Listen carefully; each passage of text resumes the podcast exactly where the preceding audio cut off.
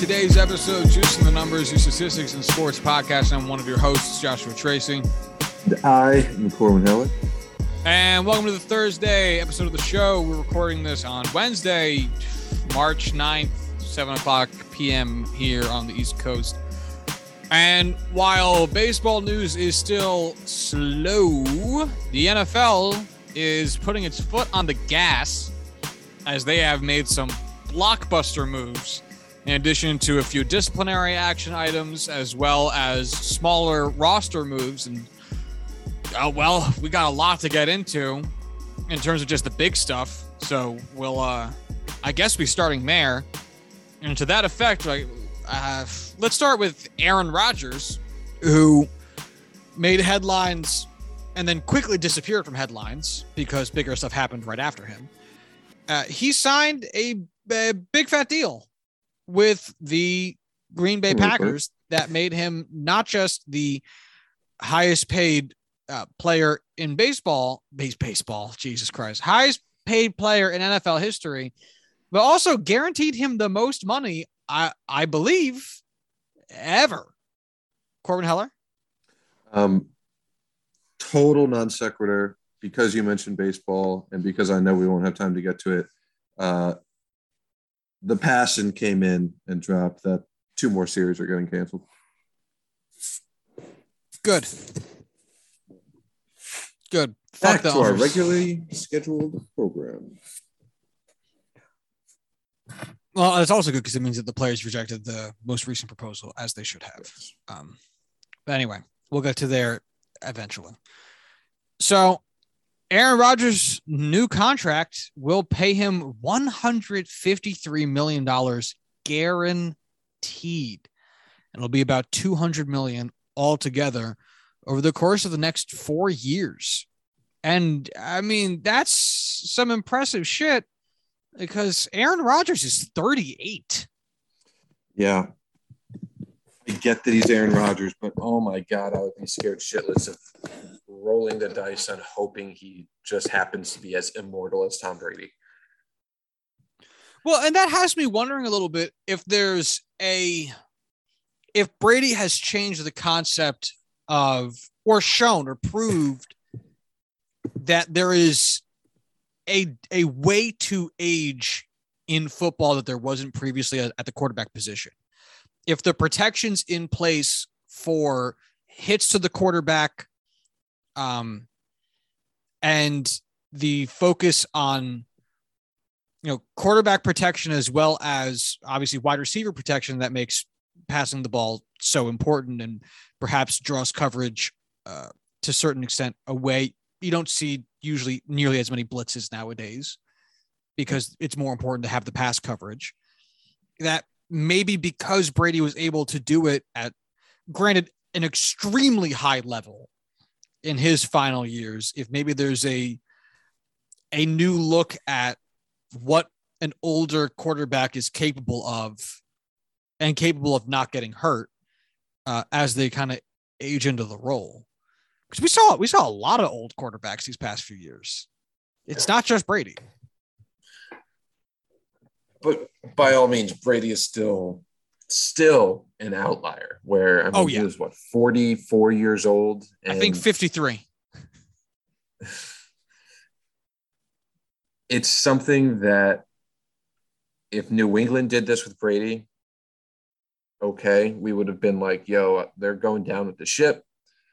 At some point, Brady's going to die off. Like no one at any point thought, "Wow, Tom Brady's literally just going to play until he decides he's done playing and is going to go out on top." He went out MVP, essentially what runner up. Yeah. I know Aaron Rodgers just won back to back MVPs. Um, I know that he has been a premier player for so long, and he doesn't look like he is incapable of doing this for another four years at a somewhat high level. But man, I mean, we've seen it so many times where the decline isn't a slow and gradual grace into the afterlife. It is a hard cliff that comes very quickly. And if that comes before, I don't know, the end of the contract and or they make it to a Super Bowl, my God, that's going to be a unbelievably awful contract. It is also interesting, though, you know, when we talk about the value of money in sports, mm-hmm. ver, you know, versus what it gets you in terms of win production or draft capital. You know, there was a lot of conversation that like we we had on our show when the Texans essentially sold a draft pick to the Browns in exchange for Brock Osweiler. And God, what a day that was. that was a great day. And you know, honestly, I see this as being the same thing. Like Green Bay, if Aaron Rodgers leaves the team, they have to start rebuilding. We talked about this during the postseason. The Green Bay Packers are built around the idea that Aaron Rodgers will throw the ball 30 to 35 times and carry you to a win. He will have a passer rating of like 115 and throw like 300 yards and two touchdowns with no interceptions every fucking Sunday. They are built around that idea. Now, regardless of how stable of a system that is, that mm-hmm. is realistically how they are currently constructed. And the second Aaron Rodgers leaves that team, they are in for a world of hurt.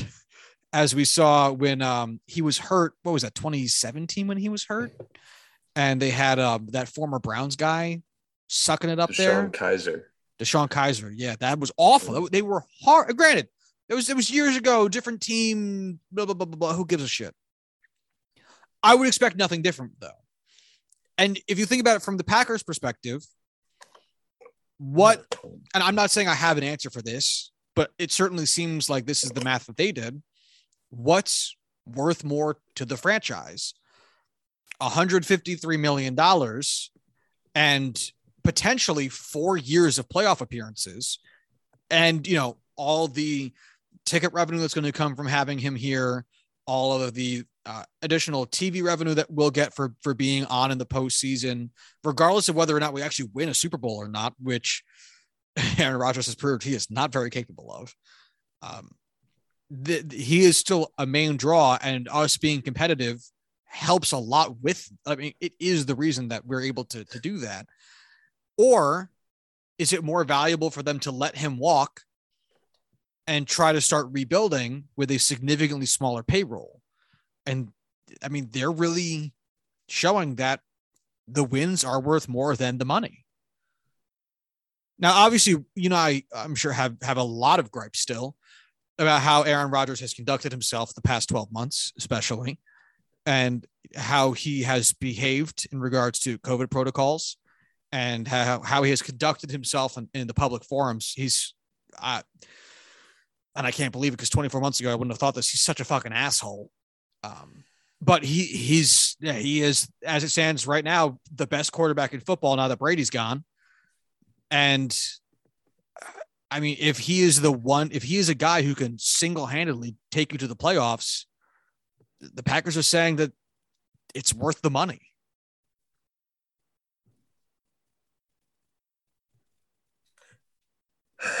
Uh, if I was the Packers, I would sign him to this deal. I would trade Jordan Love immediately for whatever I got. To whom? Because I am curious about this. I want to talk about this. Um, we can talk about it more in a second, but I, I am curious.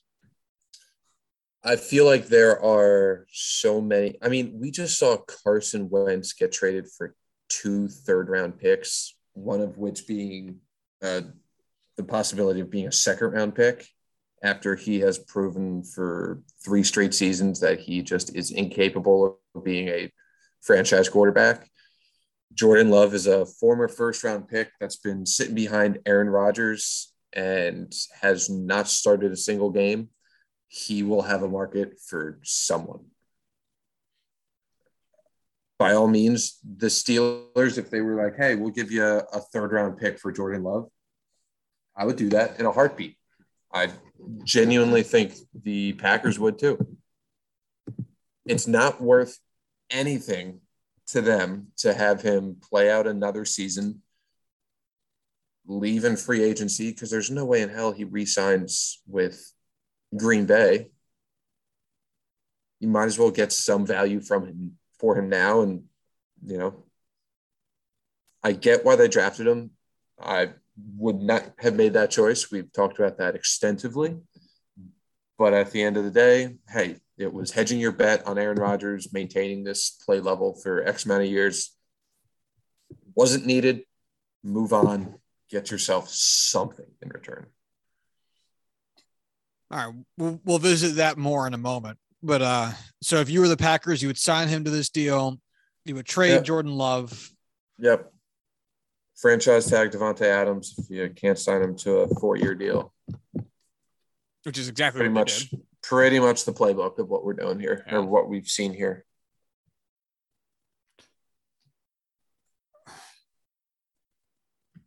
Yeah, I mean, Rodgers has proven that he can win games regular season anyway. Um, with shitty defenses, absent wide receiver cores, and bad O lines.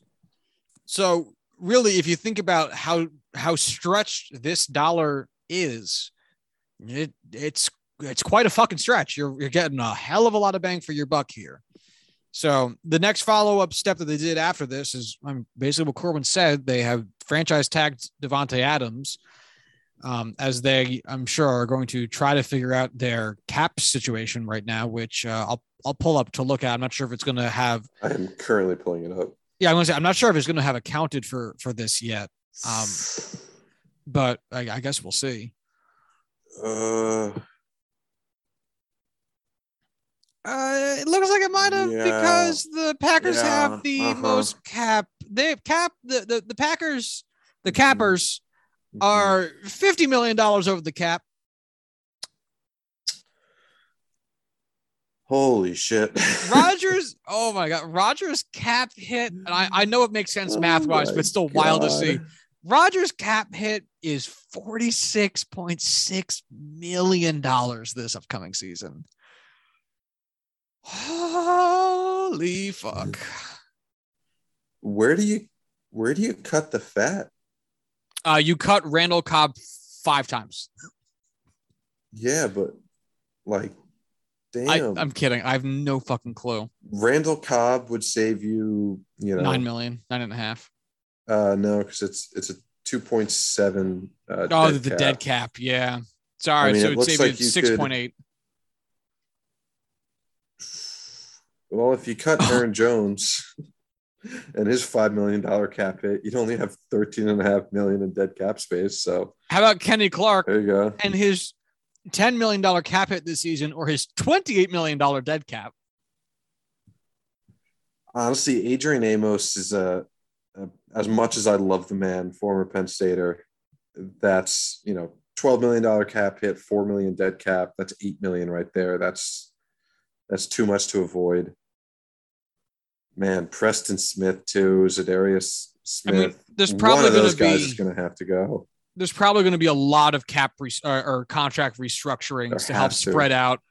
Uh, we talked about this on on the podcast. The the cap is often avoided by making. Uh, there's a few ways, but the most common way that you see is they will restructure a player's deal so that a lot of their salary for at least this uh, this current season will get turned into a signing bonus, which will then spread out that amount of money that the that the signing bonus amount into every year of the contract for cap accounting purposes. So if they convert um, Za'Darius, and I'm I might be making a little bit of this up. This is very complicated shit. But if they are able to make Za'Darius Smith Za'Darius Smith's like base salary of 14.5 million if they turn maybe that 14.5 into a signing bonus of some kind it'll spread that across however many years he has left on his contract which is oh shit. Fucking never mind. This is the last year of his contract. So that's not happening.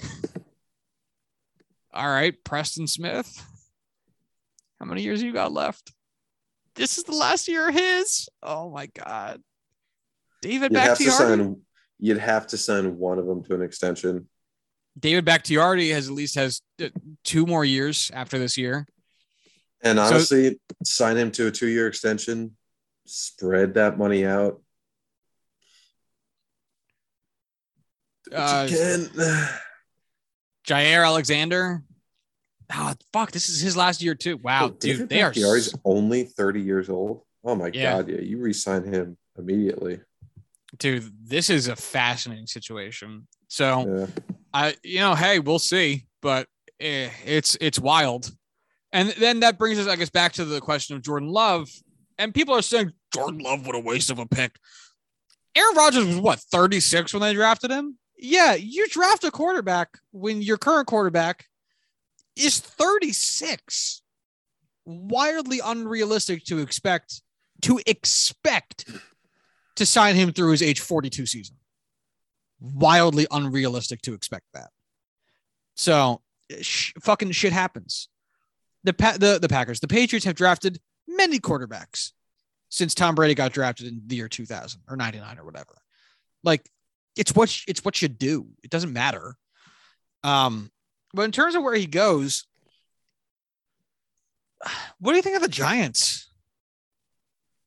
Uh, they've already said they're sticking with Jones.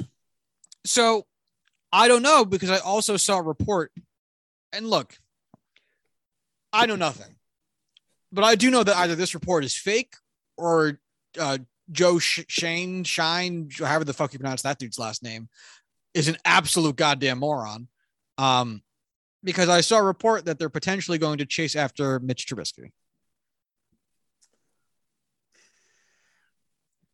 I saw it on ESPN job, right? of all places. Huh?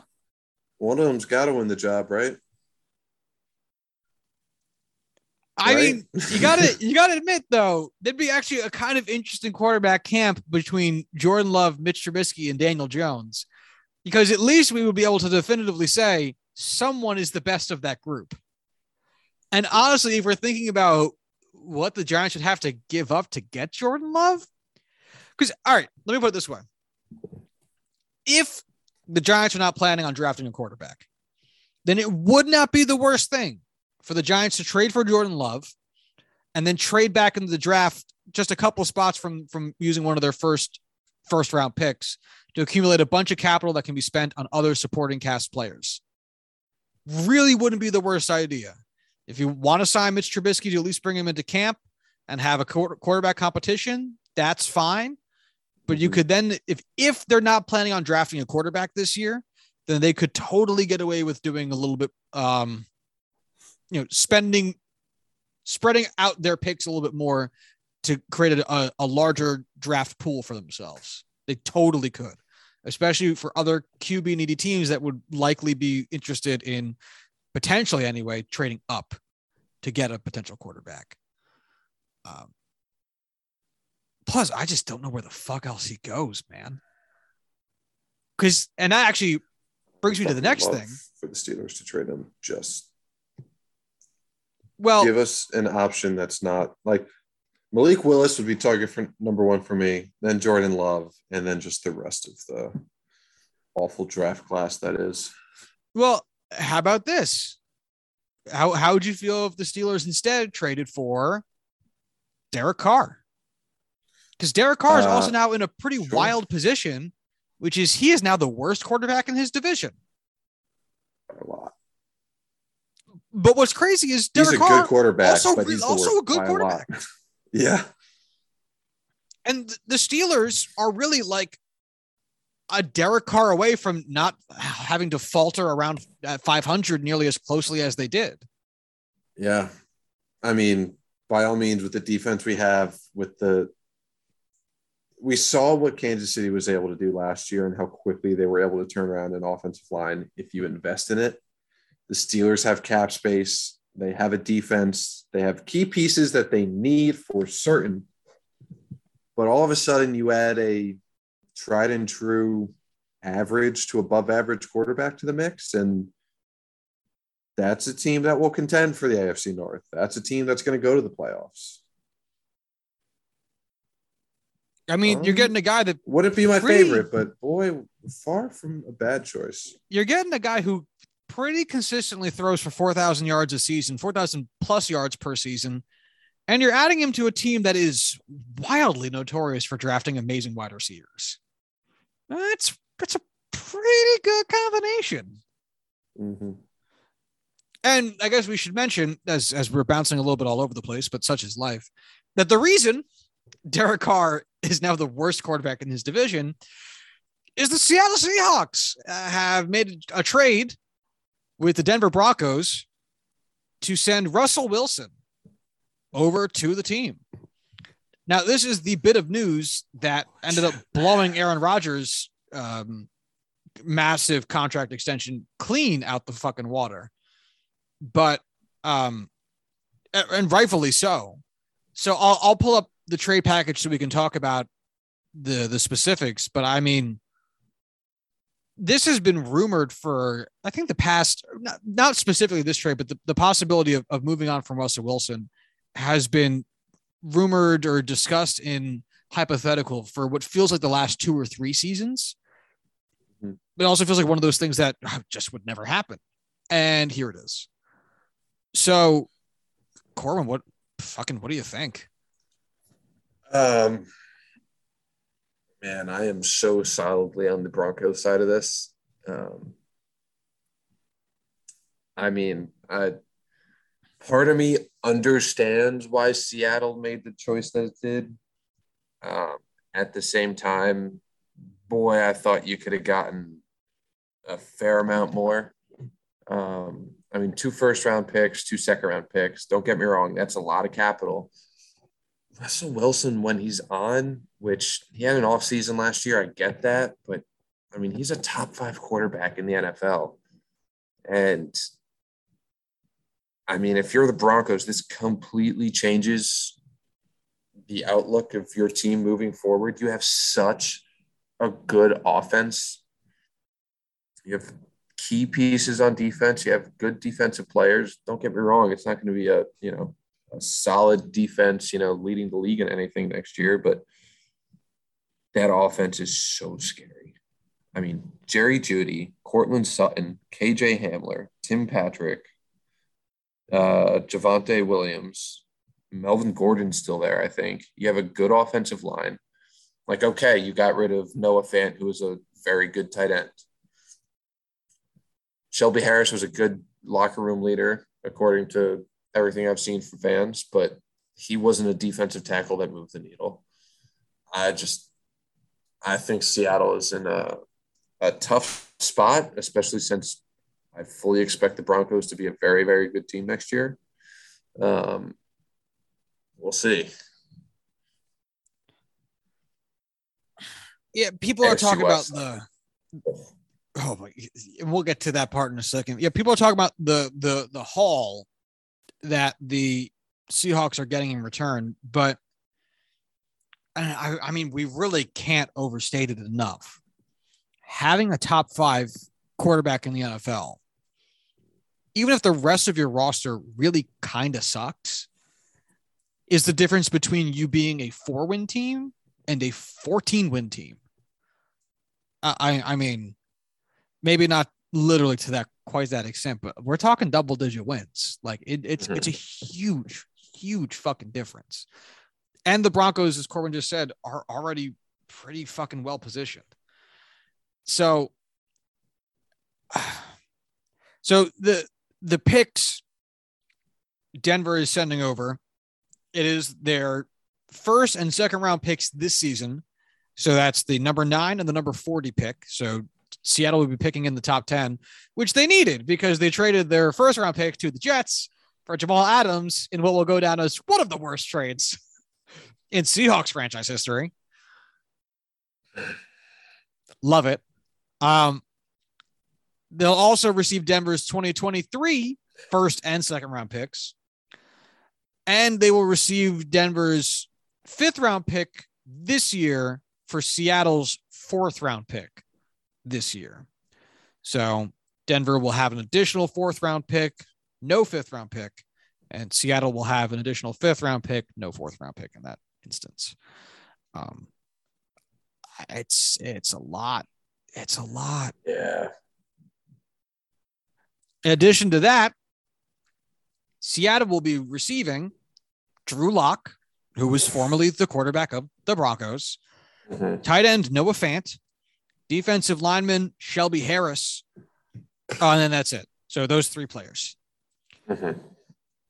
It's tough to know why Drew Lock's even included in this. Uh, I imagine because the Broncos definitely don't need him or want him, and Seattle needs a quarterback. yeah, it very much so feels like a look. If we can't find anything better, we have a backup. yeah, I can't B. imagine. I cannot imagine he moved the needle significantly in the value going back and forth. We got we gotta have Drew. Honestly, that fourth round pick uh, that Seattle got, or that Denver got, in addition to Russell Wilson, was probably Drew Lock getting thrown in there. Wow, that's interesting. Also, how hilarious is it that the first offseason that um oh fuck, what's his goddamn name? Hold on. Hold on. Hold on. Okay. The first offseason that John Elway is not the GM of the team, they do this. Do you think he's sitting at his desk just like, damn? I never would have thought about that. No, I think I think he's in a boardroom somewhere taking credit for this. Oh boy. John, don't forget, John Elway, as you and I predicted he would do, promoted himself away from the GM's job because he was sucking so much cock at it. Yep. He is absolutely old white man taking taking credit for this. hmm See that? Classic. I hired that guy who made that decision, so that's that's that's on me. I did that essentially. By the transitive property of success, that's my success.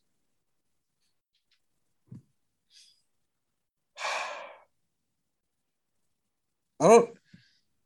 It's too early in this to really start shitting on John Elway because of it. Don't get me wrong. Like I am excited to shit on John Elway, and I'm excited to have that conversation.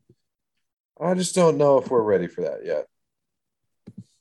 I'm always ready for for some good old fashioned unwarranted shit talk. I just feel like we still need to revel in the trade itself before we talk massive shit. And so, you know, there's been a really interesting shift these past few seasons in which AFC division is the best. And it's not because one division keeps getting appreciably worse. It's really because they all keep getting better. You know, if you had asked me last season or two seasons ago, it probably would have been the AFC North because Baltimore had gotten good. Cleveland definitely seemed like they were getting good. The Steelers were still up there. Um, and the the Bengals were a weak link, but three out of four teams being playoff contenders is a pretty fucking great division. Last year, this past season, the AFC South was strong, not great. Two teams finished with double digit losses, but the Colts almost made the playoffs, and the Titans were the number one seed in the AFC. And for the past several seasons, the AFC West has been in contention for being the best division because Kansas City's been unstoppable. The Chargers seem like they really found something with Justin Herbert and were about to be, you know, the next Chiefs. Uh, and the the Raiders still had Derek Carr and a rather relatively competent offense that could help them win a lot of games, with the Broncos being the relatively weak link of that bunch. And forever, the AFC East has had New England being perennially good. The the Bills had just gotten a lot better because Josh Allen really came into his own. For, for a hot minute there, the Dolphins looked like they could be turning stuff around, and the Jets being the weak link. And every season, it feels like there's been a turnover in which division is going to claim the title of being the best division because they keep it's been an arms race. And that situation has pivoted once again with the AFC West. And the Broncos were not horrible last last season. It's not like the Broncos were the Jets last year, where they scraped together four wins. They they went seven and ten, which like yeah, it's not fantastic. It's not fucking awful, especially when your Many quarterback injuries. was Drew Lock. Yeah, and a lot of injuries. And now they're adding literal, actual Russell Wilson. I wanted to call him an MVP candidate, perennial MVP candidate, but he's literally never gotten a vote, and there's no way we can even call him that. He's never gotten an MVP vote. Never gotten a single vote. Wait, that's actually insane. Wow. Okay. Damn. I gotta look up his uh, quarterback page to confirm. No, I'm right, but like, I need to be told. Not a single vote. Not a single first team All Pro. Nine time Pro Bowler. Four time, or sorry, three time finisher in the top four for Offensive Player of the Year. Finished third for Offensive Rookie of the Year but just does not have a single accolade that you would expect a guy like Russell Wilson to have. I mean, he brought his team to two Super Bowls, was the face of that team for so long with the Legion of Boom, is so consistently great and has just never once broken through to the hey, I'm the top three at the position any given year. It's really hilarious because his best year by quarterback rating uh, is 2015. And the top three in voting that year was Cam Newton, who won the award, Tom Brady, Carson Palmer. That was a great year. That was the year that they had um the uh, what's the show All or Nothing, and Carson Palmer with Bruce Arians, Larry Fitzgerald just lit the world on fire. And uh, what was that? Was that Patrick oh, Peterson? rookie, uh, yes, and it was the rookie year for uh, David Johnson. Oh, that's right. Yeah. Remember when he was going to be like this big thing? Yeah. I remember I had him in fantasy that year and was like, I'm never letting this man go. Literally, now offensive barely rookie of the year, started five games and scored twelve touchdowns. You know what's really wild? So between Bobby Wagner and Russell Wilson, both just got I don't want to say traded off because you know or cut or whatever, but both just left the Seahawks on the same day. Mhm. And between the two of them, one of them had as an, has a career MVP vote, Oh my god! and it's not Russell Wilson. Uh, I gotta pull up Bobby Wagner's page now. Yeah. Uh, in 2014, Bobby Wagner received a single MVP vote in the year that Aaron Rodgers won. And Russell Wilson never received a vote, as we just talked about. He had 140 tackles as a rookie and did not win Defensive Rookie of the Year. JJ Watt. Luke Kuechly. Oh, sorry. That's uh, defensive player of the year. Yeah. Wow, what a top five for Defensive Rookie of the Year. Luke Kuechly, Bobby Wagner, Casey Hayward, Janoris Jenkins, Lavonte David. That's some depth there. All of those guys ended up being very good players. Yeah. Man, this Offensive some Rookie of the shit. Year voting RG3, Andrew Luck, Russell Wilson. Wow. What a great draft. What a great draft.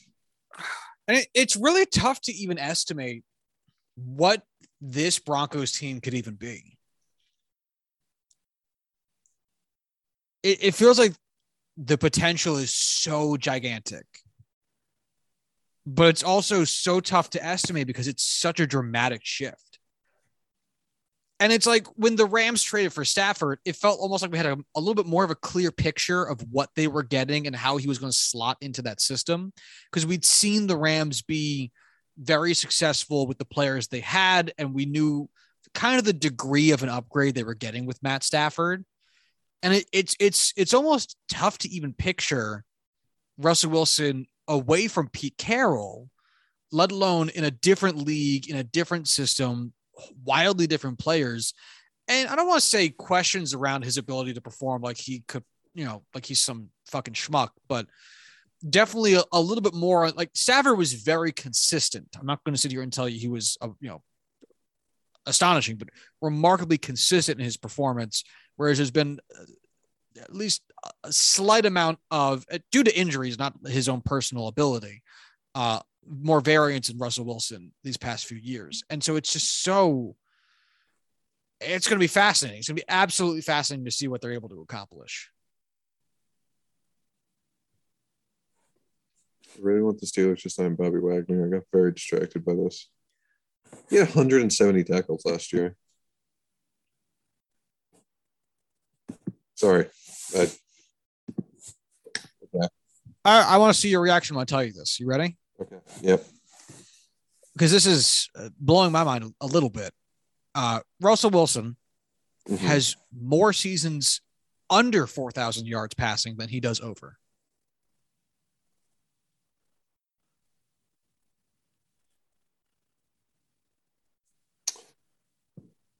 How many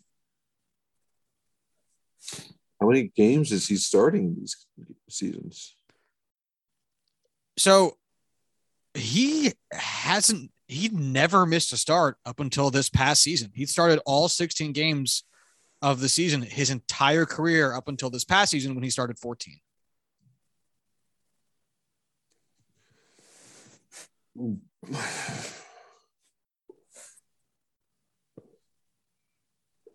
I I can't argue these stats that are presented in front of me, but I no, they're wrong.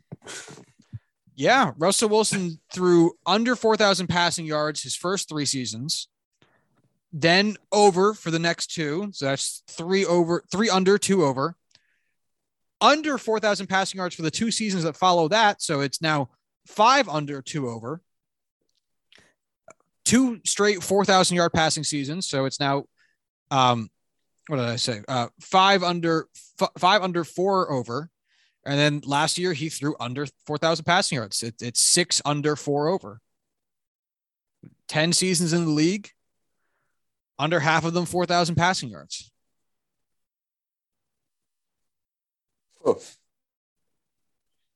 Holy fuck. Yeah, that's actually that's really surprising.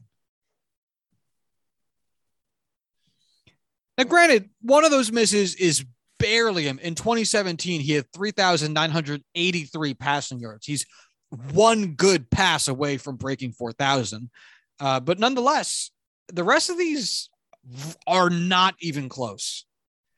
The rest of these don't even break 3,500 yards.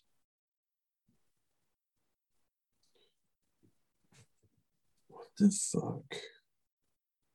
Yeah, which I I guess I've just never looked at this, but it's kind of crazy. I don't like it.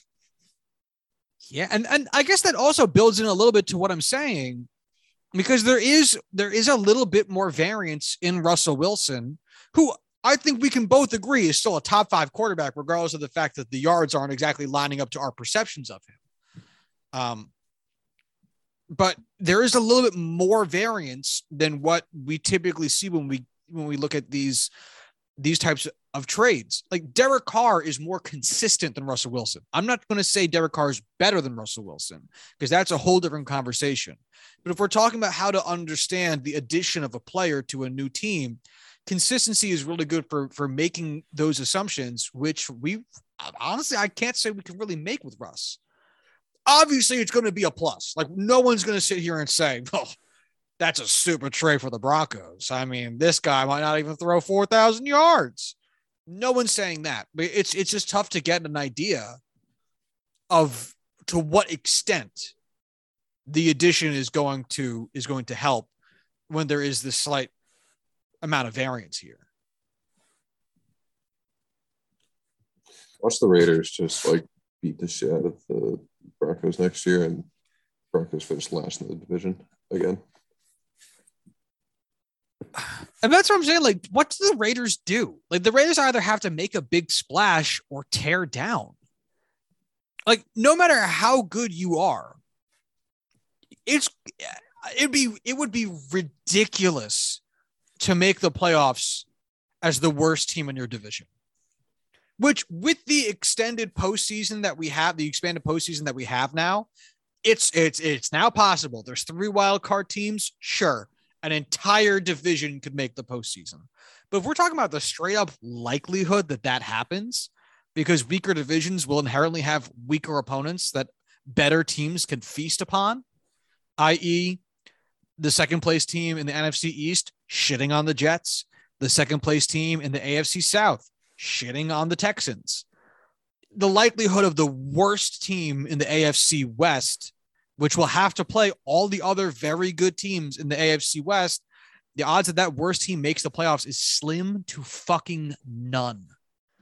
So it really begs the question of what the fuck do they do? I have no idea.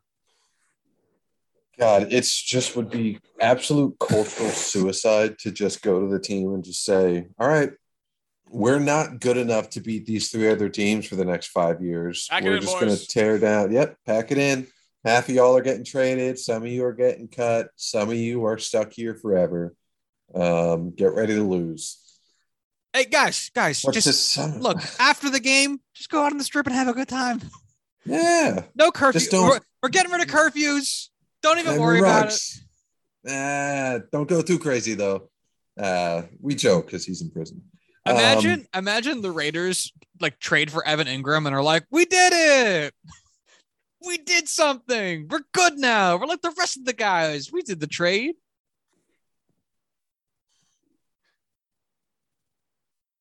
man, I don't know what the fucking Raiders do. That's tough, man. I don't. They'll do you, hire John like- Gruden. He'll fix it. I just feel at the end of the day, like you are capped. Like no matter how good Derek Carr is, he's not a special quarterback, and that's going to cap a team like the Raiders so much. Now, it might end up also being in the Raiders' best interest to just do whatever they they they can do, not extend themselves, and play through the regular season and see what happens. Because there's also a couple possibilities by doing that.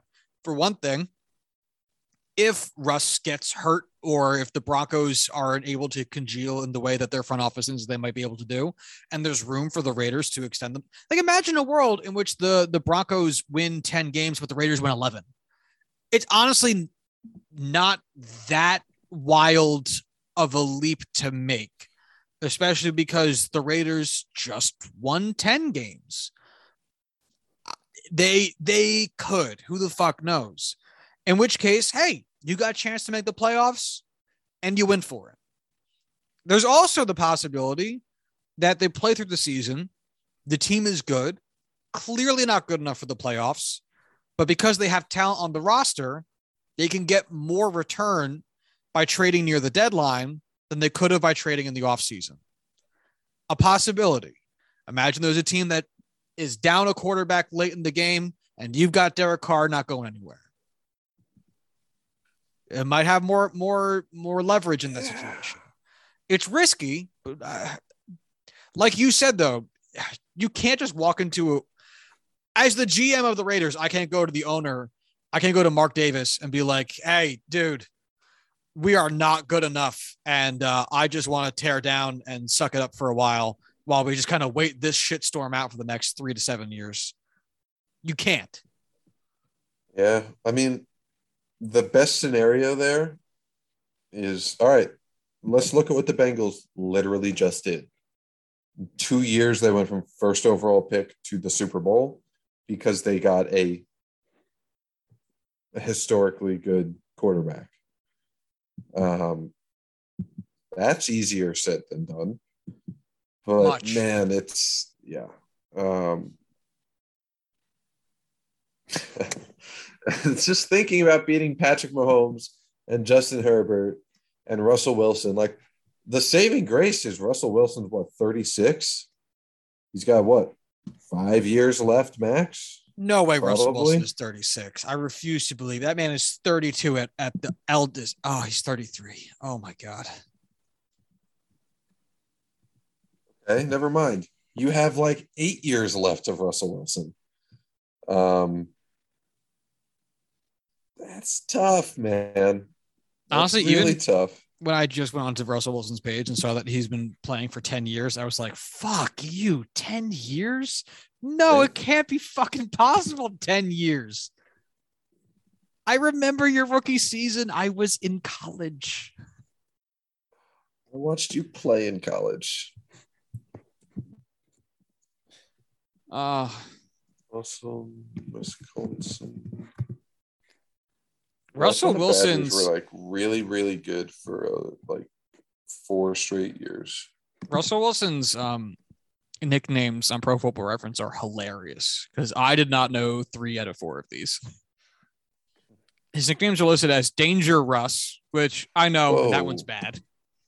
Um, his second nickname listed is the Asterisk, which no idea where that came from.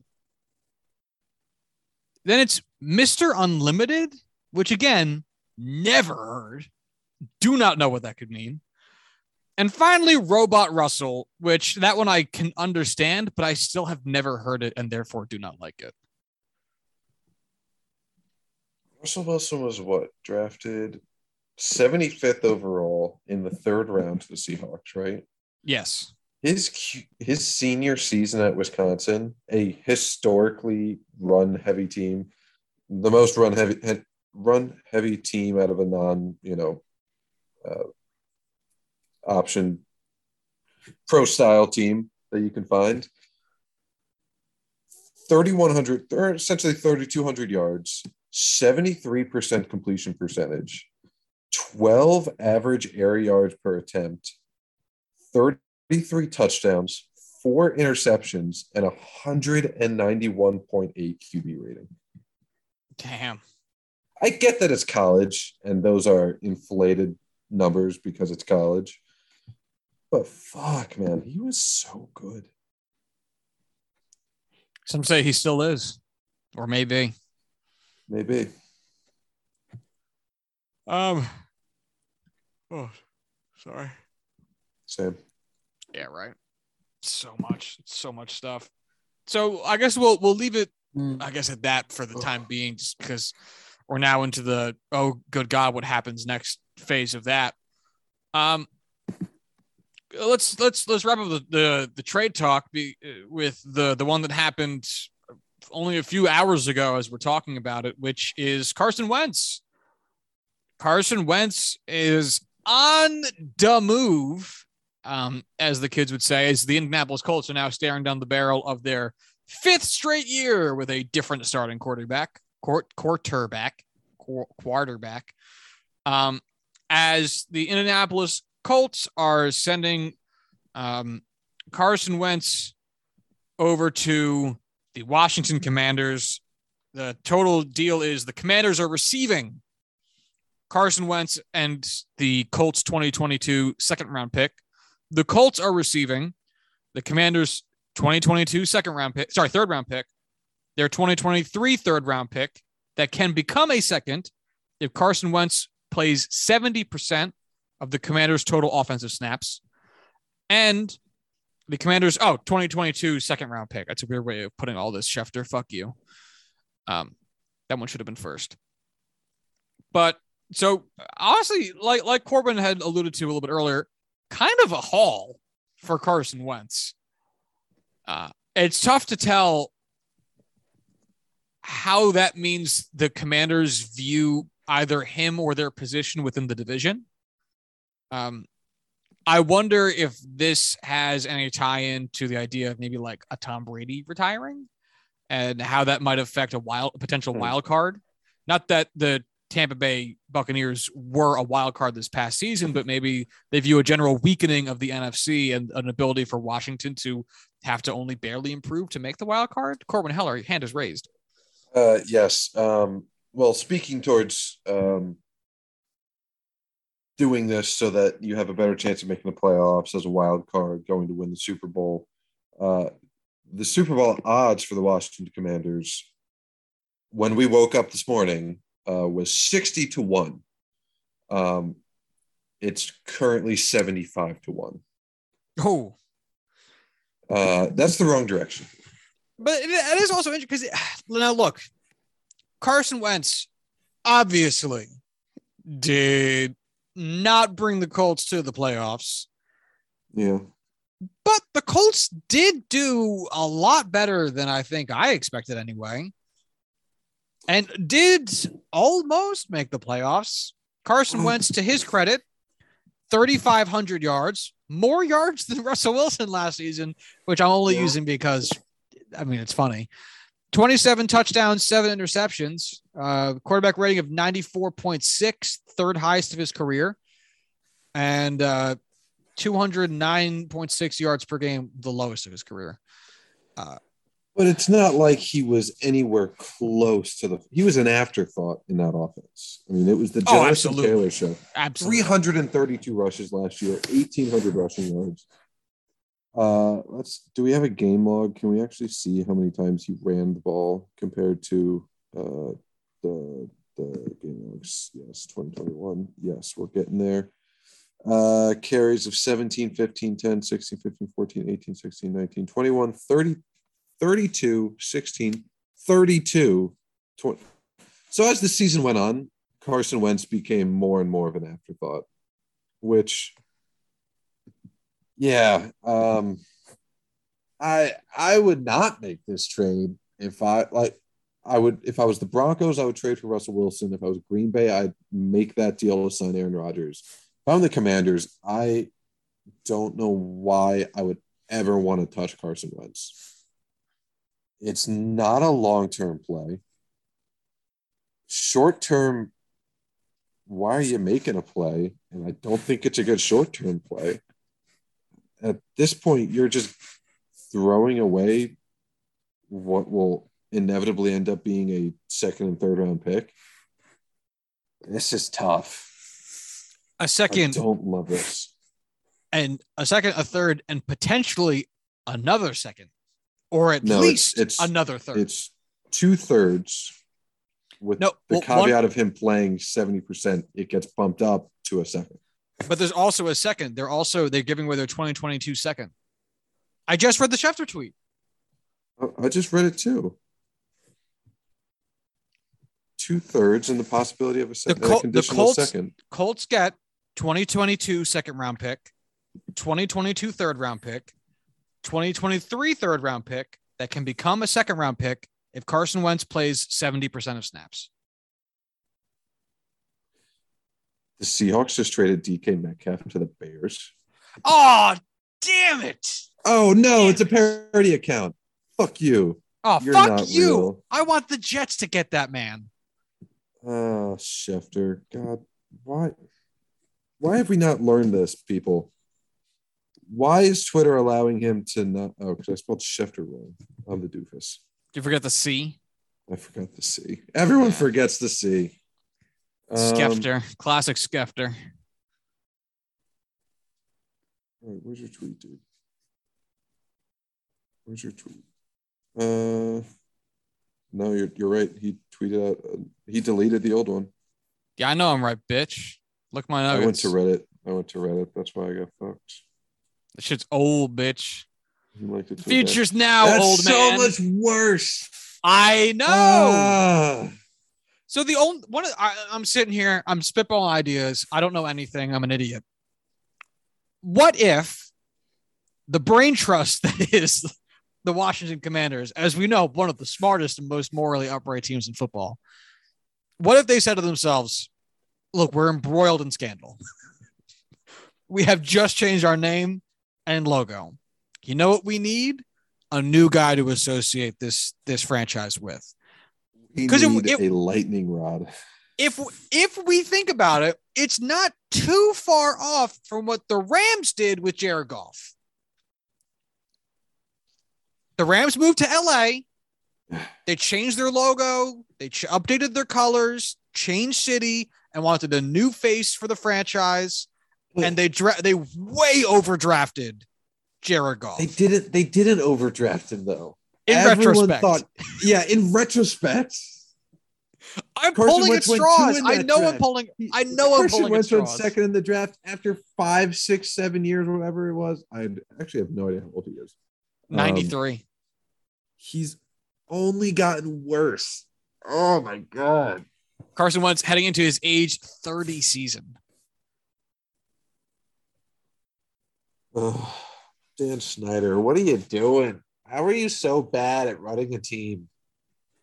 But you know what's fucking You complain wild, about not having any money, and this is why you don't have any fucking money.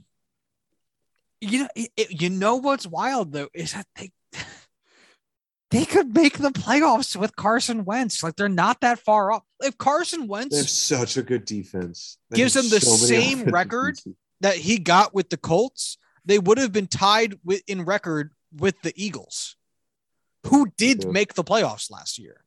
Like the NFC, once you get past the tier one teams, sucks dick. Like it's so bad.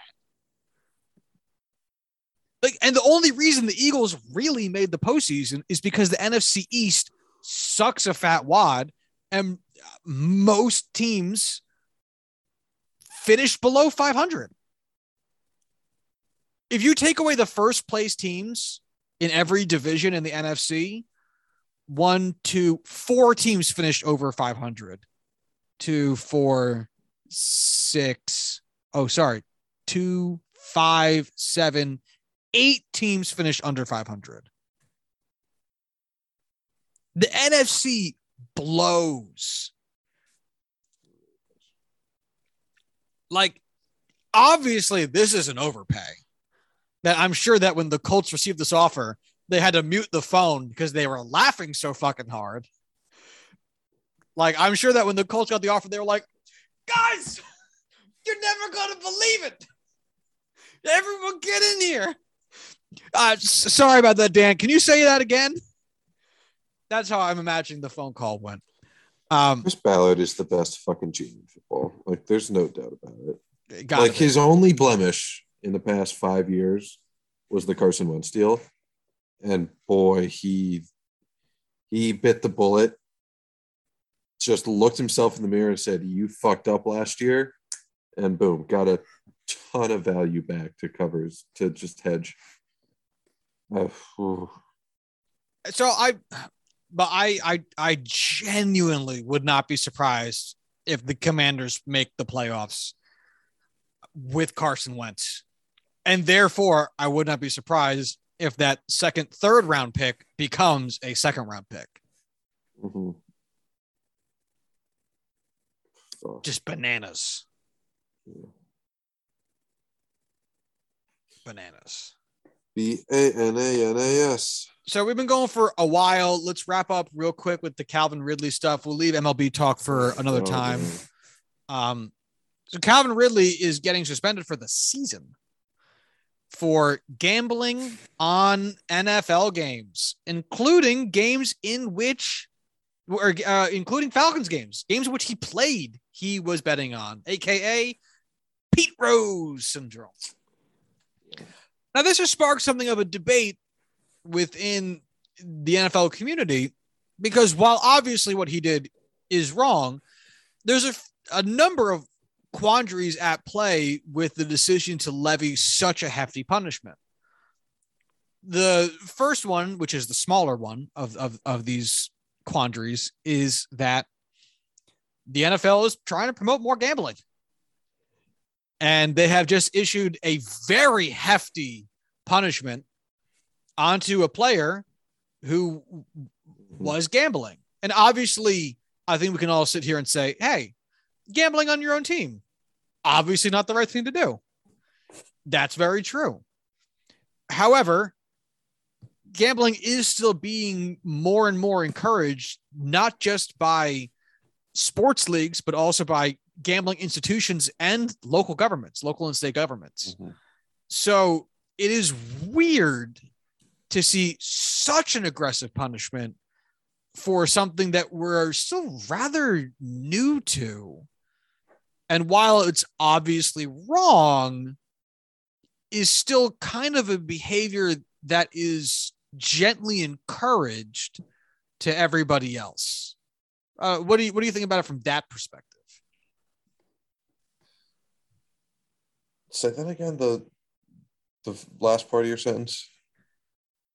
Gen, gen, generally, that it, it it's weird to see such an incredibly heavy penalty on a behavior that is actively being encouraged by the league, just not for the players themselves. I mean, from an outside perspective, and from what you see as that suspension being compared to the much larger, you know, headline breakers that were, you know, Ray Rice and Ezekiel Elliott and the countless, you know, domestic violence and off the field suspensions that we've seen in years past, where it blows your mind that Ray Rice can knock a woman unconscious on video and get two games. Right. We're getting to, to that perspective. Calvin Ridley. Yeah. Right, yeah. And Calvin Ridley can bet on NFL games while not playing for the team, betting on them to win, mind you, and get suspended for a year. It just, it's like, are we taking fucking crazy pills here? But when you dig into it, there's a reason why things directly involving the NFL are punished significantly more stringently significant yeah than off the field concerns that are by all means under the scope of the US legal system as fucked up as the US legal system is it's not like the NFL is the judge jury and executioner when it comes to justice of its players and I think there have been four instances of NFL suspensions for players who have been caught gambling on their teams and gambling on the NFL in general. And each one of them has been a year. So, I mean, the precedent does stand that this is a just uh, suspension. I'm not going to say that and sit here and tell you that I agree with it completely, but this isn't the same boat as what we've gotten worked up over in the past with how bullshit and asinine just random suspensions are. Um, I just it's not one I'm going to get up in arms about. I I am going to get up in arms about it because of the next point on this. Uh, so, like Corbin said, the the main point that the NFL cares about here is that this affects money. This affects the perception of money, um, and I, I'm I'm guessing, as Corbin said, uh, they there is a perception that the NFL has more control over this aspect than they do the more legal aspects of domestic violence. Uh, in in such that the NFL does not want its game integrity questioned. That's the biggest thing I would imagine for them. They don't want to have players betting on the outcomes of their own games because it might then lead to players behaving or playing in a certain way to affect the outcomes of the games that they themselves bet on. And it introduces the idea that players could potentially be bought to perform a certain way, a la the 1919 Black Sox.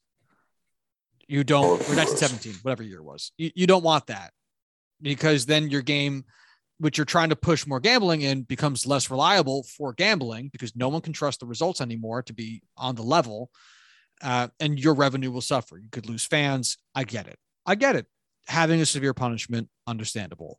However things do not happen in a vacuum especially when we're talking about punishments for things when we're talking about discouraging certain behaviors and the fact that ray rice suspended for two games. Adrian Peterson, felony child abuse, six games. Greg Hardy for beating his girlfriend, four games. Ezekiel Elliott, six games. Calvin Ridley, 17 games for using FanDuel. That's that's their problem. If we want to talk about discouraging behavior, one is clearly worse than the other from a societal perspective. That I understand does not affect the NFL's wallet in the same proportionate amounts. But if we're talking about using the powers that you have to encourage or discourage certain behaviors, this I can't believe it's not top of mind for them. And that's well, if you want to say that gambling should be 17 games, a full season, fucking fine. Gambling's a full season. Who cares? That is now the benchmark for how you should be treating your sexual or your domestic violence um, uh, suspensions. If gambling is yeah. going to be one season, domestic violence should be fucking at least two then. One thing is clearly worse than the other.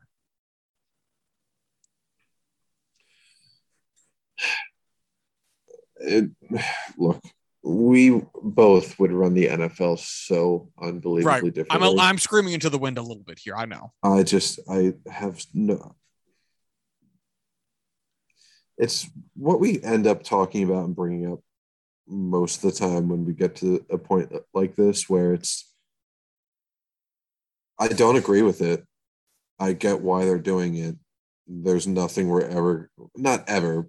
We can't change anything. I fucking hate it, but I kind of just have to accept that those are the parameters in which this is going to be until we force it to be otherwise. And it's so fucking dumb that it comes down to this, but I don't expect anything less.